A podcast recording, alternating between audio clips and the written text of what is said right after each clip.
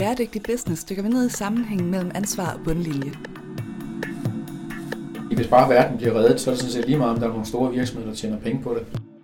Indlandsisen smelter, isbjørnene dør, og hvis det hele ikke skal gå af helvede til, bliver verdens virksomheder nødt til at tage et medansvar for at skubbe udviklingen i en mere bæredygtig retning. Men kan det overhovedet betale sig at redde verden?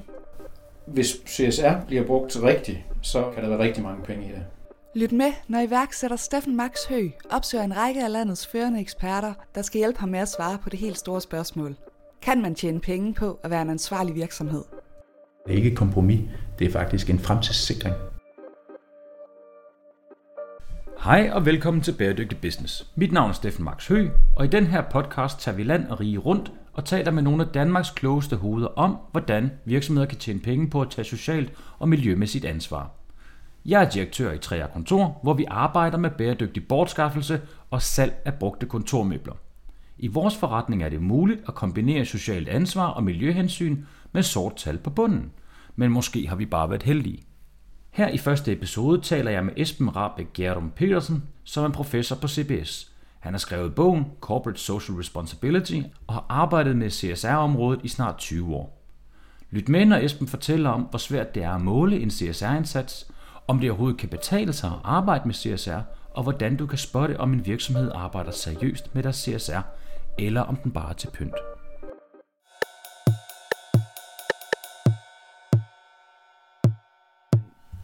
Tak fordi vi måtte komme. Det er jo en fornøjelse at få lov at komme til CBS. Esben, kan du ikke lægge ud med at lave en lille præsentation af dig selv? Jo, det kan jeg godt. Jeg hedder Esben Rabech Gjerdrum Pedersen. Jeg er professor her på CBS og har beskæftiget mig med CSR og bæredygtighed siden omkring år 2000. Så jeg har været i det ret mange år. I starten handlede det meget om miljøledelse og miljømærkning, men langsomt er det ligesom glædet over i nogle andre diskussioner om CSR og bæredygtighed. Måske også en afspejling af, hvordan hele diskussionen rent faktisk har foregået, ikke? I starten af år 2000 var det meget CSR, nu er der jo mange, der taler om bæredygtig udvikling eller cirkulær økonomi. Det er ikke nødvendigvis en stor forskel, men hvad skal man sige?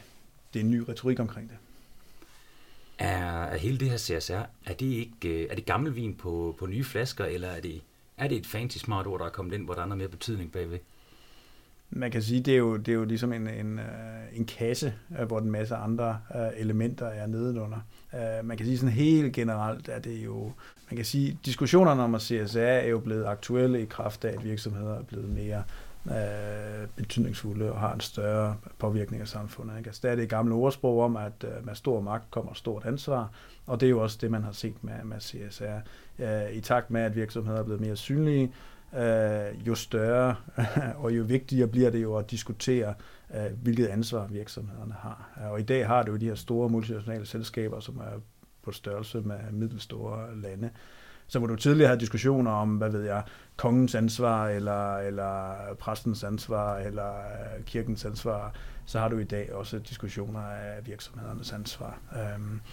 Og man kan sige, hvis man ligesom skal gå helt tilbage og se, hvad er egentlig fundamentet for mange CSR-diskussioner, så er det jo også et element af etik. Og etik har du jo diskuteret siden tidernes morgen næsten, og i hvert fald for de gamle grækere, ikke? Så mange diskussioner af CSR er jo også en diskussion om, hvad der egentlig er etisk rigtigt eller forkert. Og det er jo ikke noget nyt, kan man sige. Det, der er sket, det er jo, at virksomheder er blevet mere betydningsfulde, og deres påvirkninger af samfundet er blevet mere synlige, og derfor bliver det nødvendigt og interessant at diskutere CSR. Men der er vel også noget med forbrugerne, og hvor de har lyst til at købe ind henne? Ja, men altså, man har diskuteret den etiske forbruger eller den grønne forbruger i mange år. Og i nogle områder har du jo set, at der rent faktisk er sket meget. Jeg tror sådan generelt set, at det er stadigvæk noget, der stadigvæk skal vokse.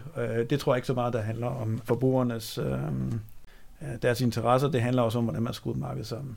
Altså, der er jo et sælsom paradoks i, at mange gerne vil fremme CSR og bæredygtighed, men samtidig gør man, at de bæredygtige varer koster mere end de konventionelle, ikke?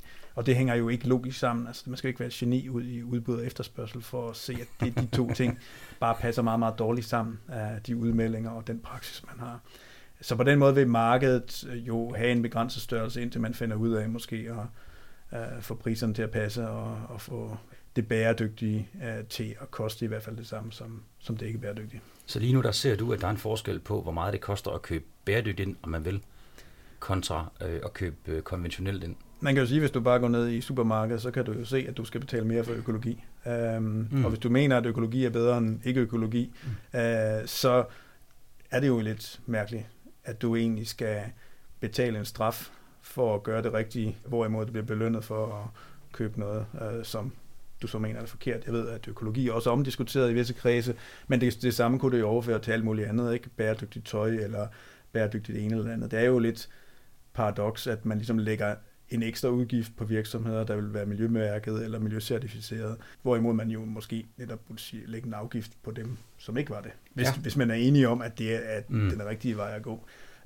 Så der sådan rent økonomisk er der et paradoks der, som jo gør, at det bremser jo lidt. Ja, men er det ikke fordi, der er en indbygget forventning om, at der vil være en efterspørgsel på mere bæredygtige produkter i fremtiden, så at man tror, det bliver konkurrenceparameter? Det er vel derfor, virksomhederne gør det? Det er derfor, virksomhederne gør det, og man kan sige, at der er jo også forbrugere, som rent faktisk handler i Irma, eller køber nogle, betaler en ekstra pris for økologiske varer, eller hvad det er, fordi det vil de godt betale for at få nogle værdier, som måske ikke er til stede i de almindelige produkter. Jeg siger bare, at der er mange, der ligesom beklager lidt, at det stadigvæk er niche, og det synes jeg måske ikke, man skal overraske over, når prissammensætningen ikke rigtig afspejler. Det er klart, det er system, så derfor har man ligesom skabt sin egen niche. Hvis du spørger forbrugerne for eksempel, så er det jo en alt overvejende, hovedparten af dem er jo interesseret i CSR og vil, når de fortæller om det, sige, at det er noget, de lægger vægt på. Problemet er bare, når du står i supermarkedet, så kan mange af jer også komme i tvivl om, hvorfor skal jeg betale 5 gange så meget for noget gær, som er økologisk. Altså, giver det mening? Det er sjovt, du nævner det, fordi lige præcis gær har jeg også kigget på. Hvorfor skal det være 10 gange så dyrt? Ja, det virker nærmest utroligt, ikke? Ja, og der må jeg sige, der bliver man næsten lidt provokeret af den forskel, ikke? Det gør jeg i hvert fald, ikke? Altså, men man kan sige, den prisen på gær er jo meget lav. Så egentlig kunne jeg have det jo alle sammen godt råd til det, ikke? Men når man står der i butikken, så kan man jo godt få den tanke, at det vil du ikke betale for det, ikke? Ej, det er i hvert fald ikke mange kroner, mit gærbudget det er på, det vil jeg godt afsløre. Men hvad tror du, der er årsagen til, at vi ser virksomheder begynde at trække mere og mere i retningen af CSR-universet? Jeg tror, der er flere, hvad skal man sige, sådan trends, der ligesom kan forklare det. Dels er der ligesom sådan en risikoovervejelse. Der er ikke mange virksomheder, der har lyst til at blive hængt ud. Så er der også et hensyn til ressourcer. Der er mange, der taler om, at der vil være ressourceknaphed. Det er der allerede i dag, og det vil der være endnu mere i fremtiden. Det får mange virksomheder til ligesom at hvad skal man sige, overveje netop cirkulær økonomi, fordi de godt kan se, om 10 år, så er der måske nogle knapheder, som ikke er der i dag, og det bliver du nok måske nødt til at tage højde for i dag. Så er der også nogen, der gør det for at ligesom differentiere sig selv. Det kunne være, at man havde svært ved at tiltrække arbejdskraft, og det kunne måske være et af de parametre, man kan spille på. Man kan jo sige sådan meget groft sagt, så alle virksomheder konkurrerer jo om de samme 20% af de studerende, ikke? Mm.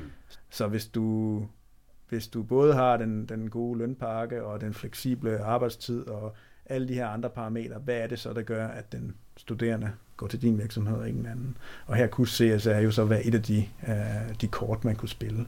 Altså fordi hvor mange har egentlig lyst til at arbejde for en uansvarlig virksomhed? Hvis du er en anden ansvarlig, der kan tilbyde den samme løn og de samme arbejdsvilkår, ikke? Ja, det er klart, det fylder noget. Ja. Ser man en tendens til, at det betyder mere for unge mennesker nu, end det har gjort tidligere? Jeg ved ikke, om man lige kan sige, at der er sket en dramatisk udvikling. Det ved jeg faktisk ikke, må jeg tilstå. Jeg ved, at der er lavet nogle studier, der viser, at netop stillet over for valget, så vil de fleste jo rent faktisk arbejde hos en ansvarlig arbejdsgiver. Og det giver jo mening på flere planer, dels personlig tilfredsstillelse, men det kunne jo også godt være, at de har tænkt så langt, at hvis en virksomhed handler uansvarligt, vil de så ikke også handle uansvarligt over for mig, hvis der rent faktisk kommer i den konflikt, ikke? Så. Okay, ja, det giver jo god mening. Når vi nu snakker CSR, så er der jo ved Gud også mange forskellige ord inden for det strategiske CSR og forretningsdrevet CSR. Hvad er den helt store? Er der nogen forskel, eller er det bare det samme? Jeg tror sådan rent teoretisk er der lidt forskel på det. Altså man kan sige, CSR som helhed handler jo om, hvordan man ligesom balancerer det sociale, det miljømæssige og det økonomiske i virksomhedens ligesom kortsigtede og langsigtede drift. så er der nogle masse forskellige definitioner. EU har en definition, som stort set kun handler om effekter på samfundet af virksomhedens aktiviteter. Så der er nogle forskelle. Der var måske der er en reel forskel. Det er måske diskussion af CSR som helhed, og så måske det, der hedder strategisk CSR eller forretningsdrevet CSR. Fordi hvor CSR ligesom kan både være CSR, du gør, fordi at du gerne vil være et godt menneske, eller CSR, du gør, fordi du kan se det her ved at blive en industristandard. Så strategisk CSR eller forretningsdrevet standard, eller CSR, det er jo noget CSR, man gør for at opnå nogle gevinster som virksomhed. Ikke? Så det er det, man vil kalde instrumentel CSR. Det er ikke noget, jeg gør, fordi jeg vil være et godt menneske. Det er noget, jeg gør for at opnå noget for min virksomhed. Ikke? Så der ligger en distinktion mellem CSR som helhed og så strategisk CSR, som ligesom er en underdel af sådan hele paraplybegrebet CSR. Når man tænker på CSR og virksomheder, hvad er deres grundlæggende motiv for at gå ind i det her? Det er selvfølgelig svært at svare entydigt på, men der må være nogle forskellige årsager til, at man går ind i det. Blandt andet, at der kan vel være en konkurrencefordel i det, men der er vel også noget personlig interesse for de mennesker, der er i virksomheden. Der er lavet ret mange undersøgelser af motiver for CSR, og man kan jo sige igen, der er ligesom måske 3 hovedmotiver. Der er det motiv, at man ligesom er personligt optaget af et emne, eller CSR som helhed. Det kunne være, at din søster var handicappet, så derfor er du interesseret i at få handicappet ind på arbejdet. Det kan være, du er levende optaget af sport i lokalsamfundet, så derfor støtter du den lokale boldklub, eller hvad det nu kan være. Så det er ligesom det der personlige, værdibaserede af CSR. Så er der det netop det forretningsdrevet CSR, som handler om, at man kan se nogle forretningsmæssige muligheder i CSR. Og sådan meget groft sagt, så er der jo ligesom 2 måder, man kan tjene penge på. Enten kan du sælge noget mere, eller du kan bruge noget mindre. Og der kan CSR jo være et middel til begge dele. Det kan være med til at sælge noget mere i kraft af, at du kan differentiere dine produkter, du kan nå nogle nye kundegrupper, du kan få adgang til for eksempel at blive leverandør til den offentlige sektor, eller hvad det nu kan være. Omvendt kan du bruge CSR måske til at reducere nogle omkostninger, reducere dit sygefravær, reducere dine produktionsomkostninger, eller hvad det nu kan være. Og man kan sige så, bagved det er der jo netop nogle mennesker, der rent faktisk skal levere på de her ting. Ikke? Så der er jo også den CSR, du gør netop for at tiltrække og fastholde og udvikle dine medarbejdere. Så det er jo sådan ligesom den mere instrumentelle tilgang til CSR, som også i høj grad er tilfældet. Og så er der også en del, der undersøger sådan CSR, som ligesom er et resultat af, at samfundet udvikler sig. Så i dag er der jo mange, der ligesom kigger på, hvad andre virksomheder laver. Det er det, man kalder institutionel CSR. Så når alle andre ligesom for miljømærkede varer i deres produktportefølje, så må du også hellere gøre det. Hvis alle ligesom hopper på den samme standard, så gør du det også. Hvis du ser, at alle tekstilvirksomheder i Bangladesh hopper med på den her standard, som er en følge af den her Rana Plaza-tragedie, så gør du det også. Det er ikke nødvendigvis noget, fordi du synes, du brænder for det. Det er den her agenda, det er ikke nødvendigvis, fordi du regner med at få en masse ud af det. Det er bare overlæggeren, der er blevet hævet i branchen, kan man sige. Så det er ligesom de der 3 hovedmotiver, og jeg vil så sige, de undersøgelser, der er lavet, er, at det nok afhænger lidt af, hvor stor du er. Så små og mellemstore virksomheder er jo tit drevet af en enkelt person. Ikke? Du har en ejerleder, der er meget, meget stærk, og det er hans værdier, der ligesom spiller ind hele vejen igen. Ikke? Så igen, hvis den her person synes, det er utrolig vigtigt at være aktiv i lokalsamfundet, jamen så bliver virksomheden aktiv i lokalsamfundet. Hvorimod større virksomheder er mere funktionsopdelte, du bliver også kontaktet af flere og flere grupper, og du har mange flere stakeholders. Så derfor har du typisk en større professionalisme, og med professionalisme, så kunne man godt forestille sig, der kommer en lille smule mere instrumentel fokus. Det er ikke bare noget, vi gør. Vi giver ikke bare penge til højre og venstre. Nu har vi en procedure for, hvad vi vurderer som, hvad skal man sige, støtteværdigt, hvis alle mulige små organisationer kommer og vil have penge til dit og dat.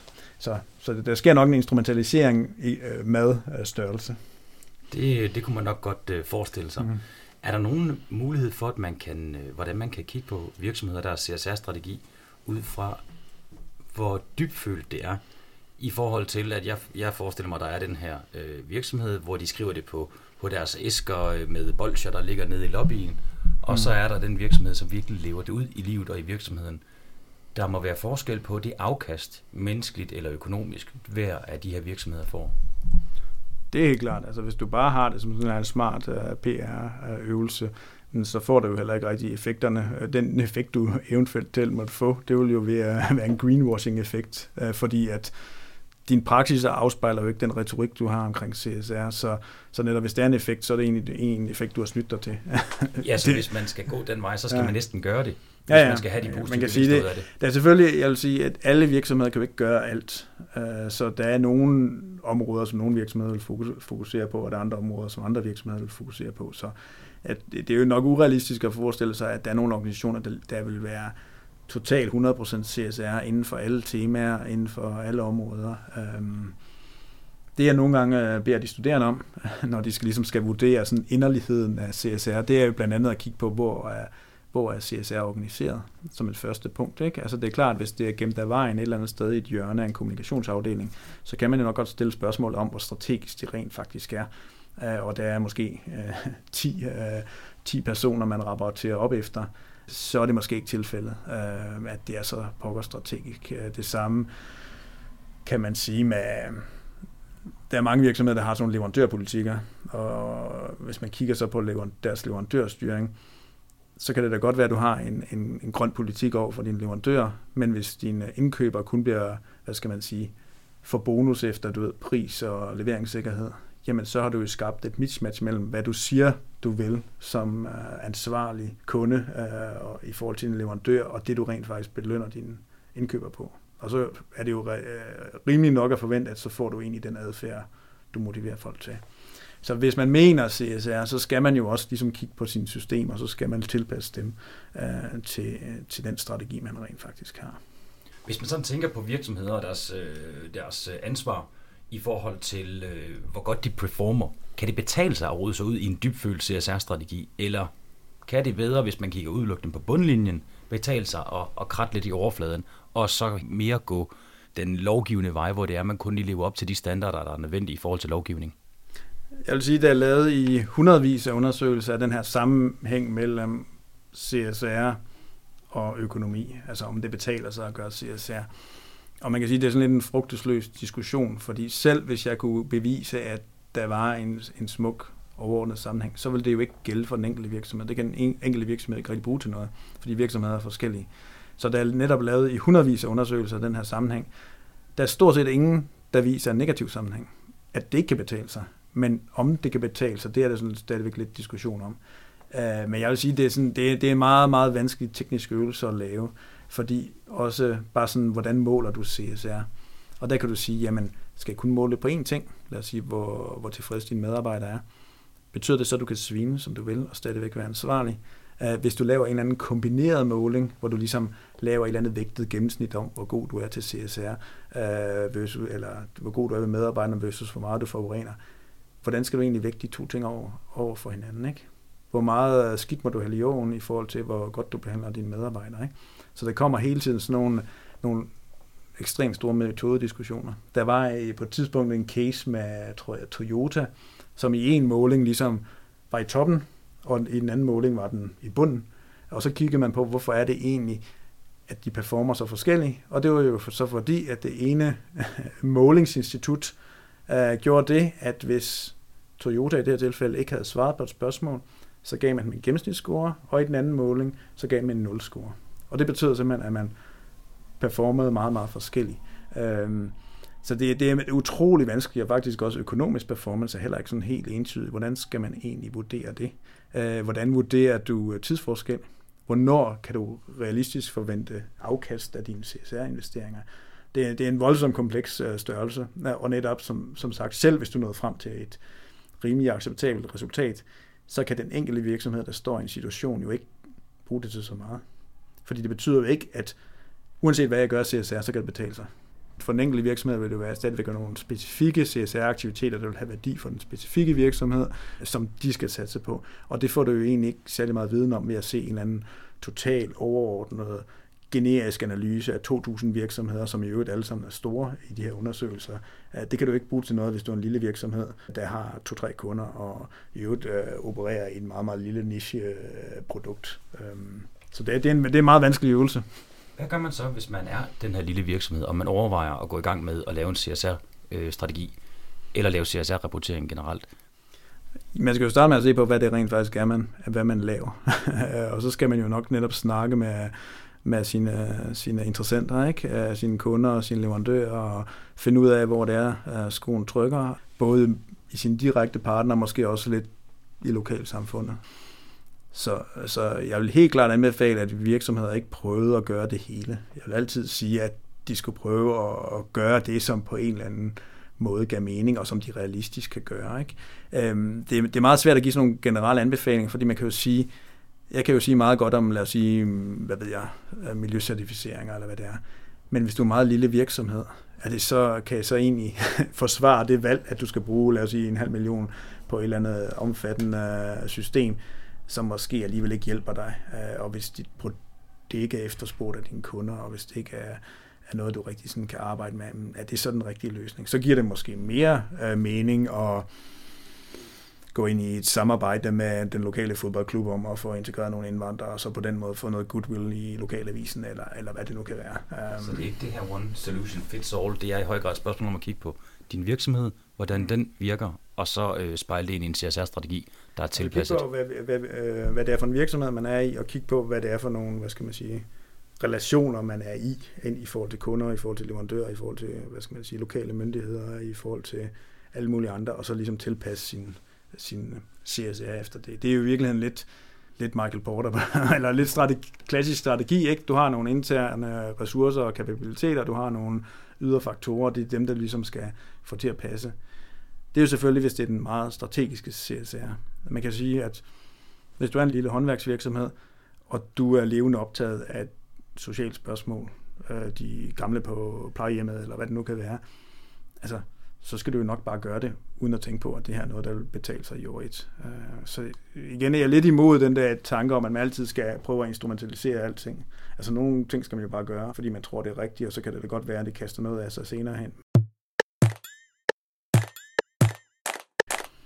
Man kunne vel også argumentere for, at hvis man gør det af et godt hjerte, fordi man synes, det er interessant, at der vil komme nogle følgevirkninger derefter måske, at man oplever en større grad af meningsfuldhed, og man synes, at det arbejde, man går og laver til dagligt, får endnu et nøk på op imod motivationsskalaen.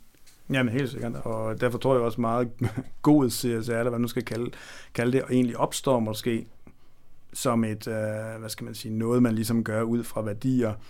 Og så senere hen kan det da godt være, at man sådan kan efterrationalisere det til, at jeg fik også nogle gevinster ud fra det. Men altså, sandsynligheden for det ligesom er noget, der bliver siddende i organisationen, bliver måske også forstærket af, at det rent faktisk er noget, man føler for, og nogle værdier for. Man kan sige, hvis man har en meget instrumentel tilgang til verden, så gør man det her, så længe det kan betale sig, og når det ikke kan betale sig længere, så gør man noget andet, ikke? Men hvis du rent faktisk har nogle, hvad skal man sige, værdier og har nogle prioriteter, du leder efter, jamen så er det jo også noget, der ligesom vil have en mere permanent karakter i virksomheden.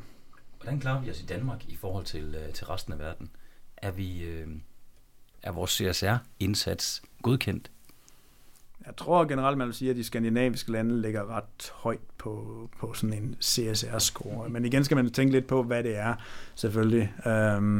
Man måler igen, ikke? Altså, det kunne jo også være, at det hænger noget sammen med, at vi har et velfungerende velfærdssamfund sådan omkring os, og at vi er ret velstående samfund, og at vi ikke har en utrolig tæt befolkningssammensætning, og egentlig stadigvæk er relativt homogene. Så det kan være, der er mange ting, der ligesom kan gå ind og forstyrre de der målinger, men helt generelt, så tror jeg, at de skandinaviske lande ligger rigtig godt, når det gælder CSR. Der er endda nogen, der taler om sådan en skandinavisk approach til CSR. Den handler jo lidt om, at lidt ligesom man i sådan politik taler om, at man ligesom har en mere en forhandlingsøkonomi, så har man ligesom en mere samarbejdsorienteret CSR, og måske en mere stakeholderorienteret CSR i skandinaviske lande, kvæg vores traditioner og vores ligesom, tradition for at have for eksempel trepartsforhandlinger, eller hvad det nu kan være. Der ligger sådan en lang tradition for, at man ligesom samarbejder og finder ud af tingene. Så der er nogen, der ligesom kalder det sådan cooperative advantage, i stedet for competitive advantage. Jeg ved ikke, om det ligesom er fuldstændig dokumenteret, eller om det er, hvad skal man sige, sådan en generel, hvad skal man sige, metafor for, hvordan man gør det. Men det er i hvert fald nogen, der mener, at det ligesom er en karakteristika for den måde, vi laver CSR på her i Skandinavien. Så hvordan kommer det til at se ud i fremtiden? Hvad er dit bud på det? Jeg er sikker på, at der ligesom fortsat vil, jeg er 100% sikker på, at man fortsat vil diskutere det. Det har man jo igen gjort de sidste mange hundrede, hvis ikke 1000 år. Det, der nok kan ske, er, at nogle af ligesom de labels, man ligesom sætter på det, kan ændre sig, og de ting, man snakker om, kan ændre sig. Som jeg sagde i begyndelsen, var der jo mange virksomheder, der ligesom har opfundet cirkulær økonomi, eller ligesom i talesæt cirkulær økonomi, fordi de godt kan se netop i krystalkuglen, at der kan komme ressourceknaphed i fremtiden. Ikke? Du kan se det med tørken i Kalifornien, ligesom skaber en diskussion om, hvad for nogle afgrøder skal vi egentlig have? Er det egentlig rimeligt, at vi har dyrker mandler i Kalifornien, når vi ikke har særlig meget vand? Skal vi have avocadoer i Sydamerika og den slags ting? Og de diskussioner med ressourceknapheden vil man også begynde at få alle mulige andre steder.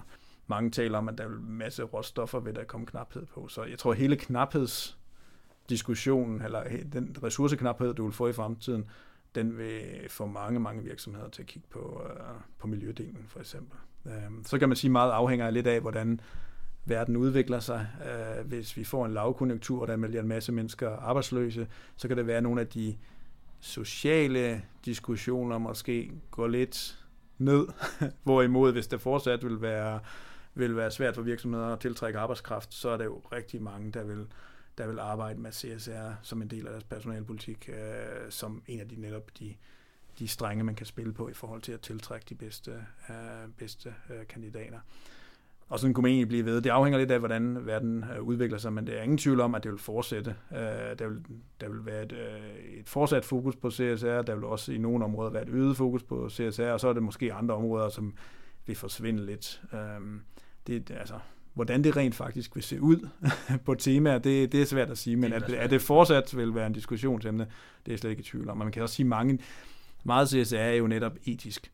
Og etik har man jo altid diskuteret, netop hvordan ledelsen opfører sig, hvordan medarbejderne opfører sig, hvad man egentlig kan tillade sig ude omkring i samfundet, hvor stor bonusen skal være og den slags ting. Ikke? Og det vil jo ikke ændre sig overhovedet. Hvad er de studerende egentlig optaget af, når de skriver opgaver? Mange ting. Man kan sige, at nu har jeg undervist en del år, så er der ingen tvivl om, at for eksempel lige nu er den cirkulære dagsorden, den er ret stor for mange studerende.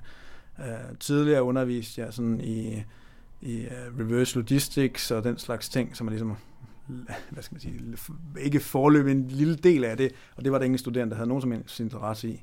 Men jeg kan bare se, at de studerende i større og større grad kigger på cirkulær økonomi som et tema. Men hvis man kigger ud for markedskræfterne, giver det vel egentlig også god mening, når man tænker på, at advisory boardet, regeringen har nedsat, er ligesom kommet i spil, så det kan godt vise, at der er nogle bevægelser i den retning. Ja, og man kan sige, jeg tror, fordelen ved cirkulær økonomi er, at det måske også er for nogle flere aktører på banen, ikke? Hvor man kan sige, noget CSR har sådan været meget noget, man kunne få måske HR-chefen til at interessere sig for, eller kommunikationschefen til at interessere sig for. Cirkulær økonomi er noget, mange kan interessere sig for, også fabrikschefen og direktøren og finans. Så det har været muligt ligesom måske at mobilisere nogle andre, som måske ikke blev mobiliseret ved nogle af de der lidt mere perifære dagsordner. Så der er mange forklaringer på, hvorfor det er blevet vokset så stort. Jeg tror faktisk ikke rigtigt, at der er nogen, der kommer med sådan en rigtig god forklaring på det, fordi der er jo intet nyt i cirkulær økonomi som sådan. Altså det er jo noget, man fra vugge til vugge diskussion havde man jo i 70'erne. Der er måske sådan nogle små elementer, der er nye, men altså grundlæggende set er det jo ikke nyt. Så det er nok opstået i takt med netop ressourceknaphedsdiskussionen og så det, at det måske netop er nemmere at tale cirkulær økonomi ind i en virksomhed end så meget andet. Også fordi der vil være måske nogle oplagte forretningsmuligheder. Der er nogen, der siger, at til mange CSR-events, så har man et publikum. Hvis man taler cirkulær økonomi, så har man et andet publikum. Så, jeg ved ikke, om det er rigtigt. Jeg har ikke testet det, men det kan være sjovt. Det kan være, det bliver testet på et tidspunkt. Ja. Spændende. Kan vi snakke noget mere om det med dine studerende, hvad det er, de interesserer sig for? Sådan lidt ud for tanken om, at hvad er det, der bevæger sig? Igen, jeg har ikke netop lavet sådan en omfattende analyse. Jeg tror helt klart, at der er et fokus på cirkulær økonomi. Man kan sige, at da jeg begyndte at arbejde med det her område, så var der sådan en del, der ligesom beklagede sig over, at hvad skal man sige, miljøledelse var lidt blevet kvalt af CSR.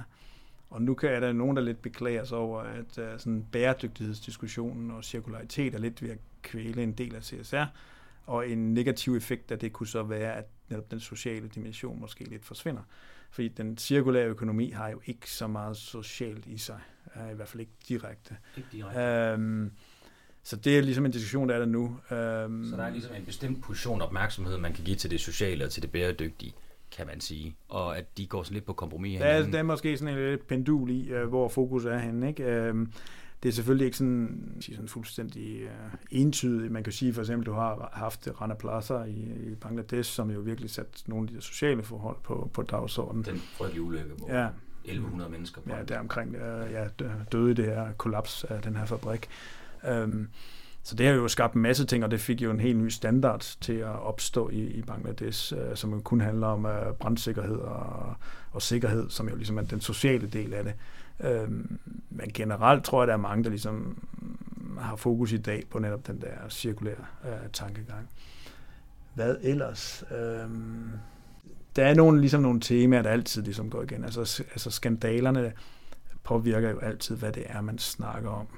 Så det er klart, hvis...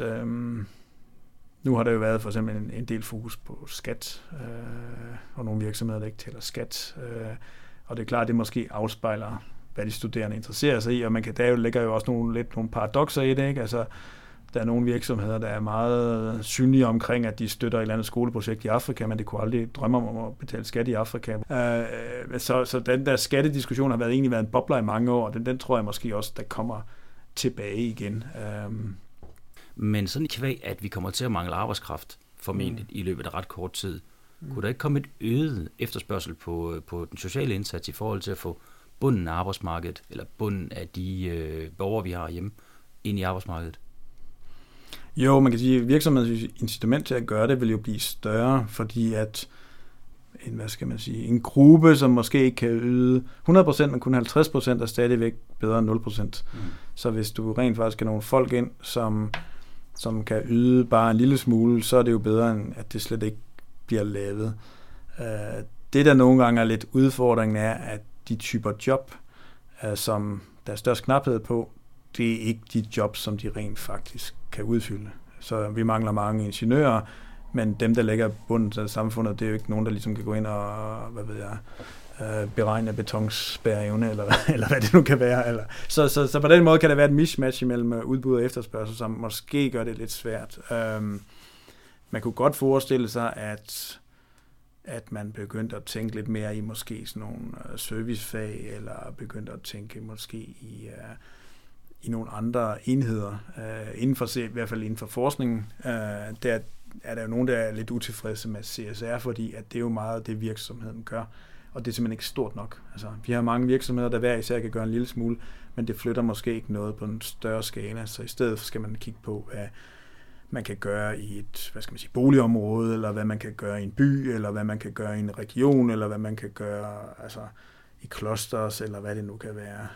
Man ser mere netværk i virkeligheden, fordi at den enkelte virksomheds isolerede indsats er simpelthen ikke nok til at flytte en større enhed. Og plus, der er jo så også den her diskussion om, at der kunne jo godt være, at de forskellige aktører trækker i forskellige retning.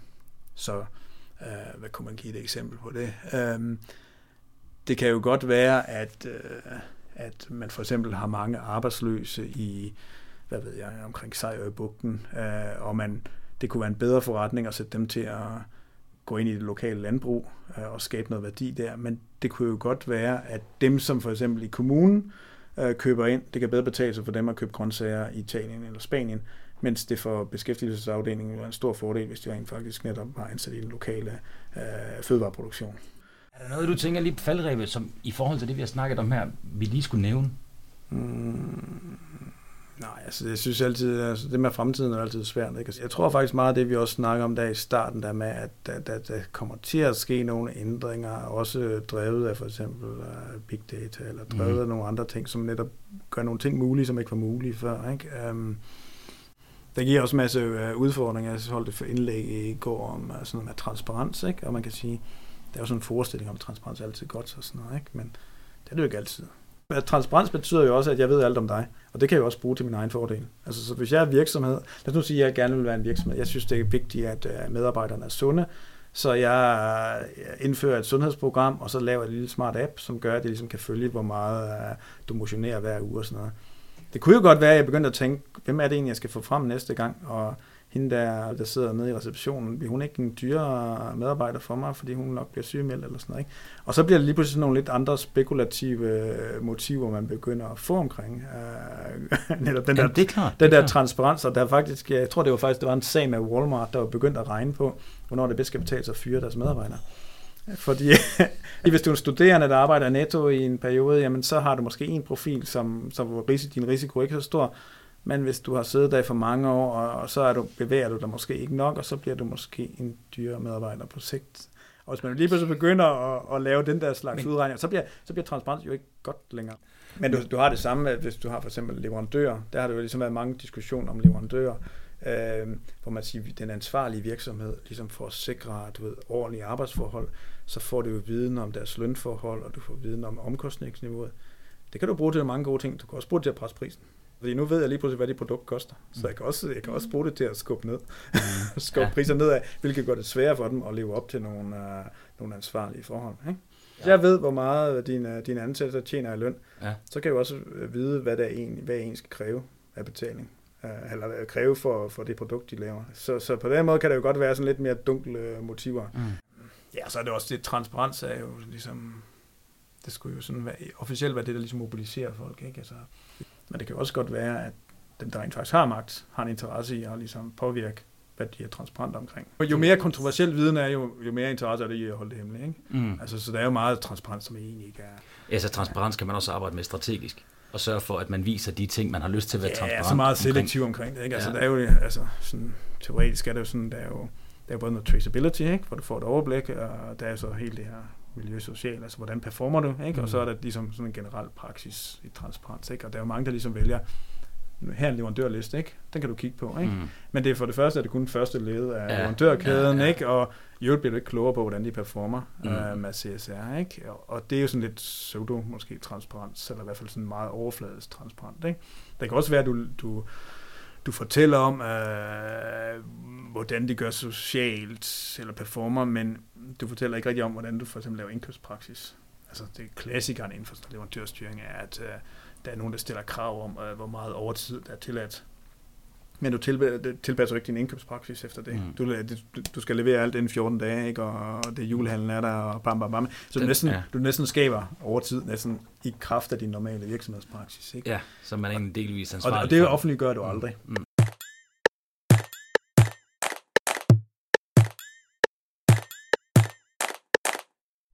Ja, hvor meget skidt må man egentlig hælde i åen, hvis bare man sørger for at have en økologisk frugtordning til sine medarbejdere?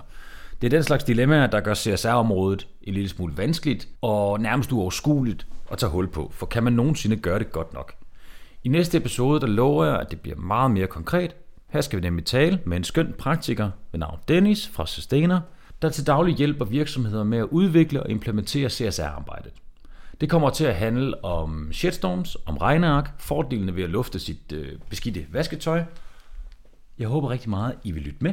Nu har du i hvert fald lyttet til den første episode af Bæredygtig Business, og mange tak for det. Du er selvfølgelig meget velkommen til at dele det med alle dine CSR-begejstrede venner og bekendte, og endda smide nogle stjerner efter os inde på iTunes. Mit navn er Steffen Max Høgh. Mange tak, fordi du lyttede med, og jeg håber, vi høres ved.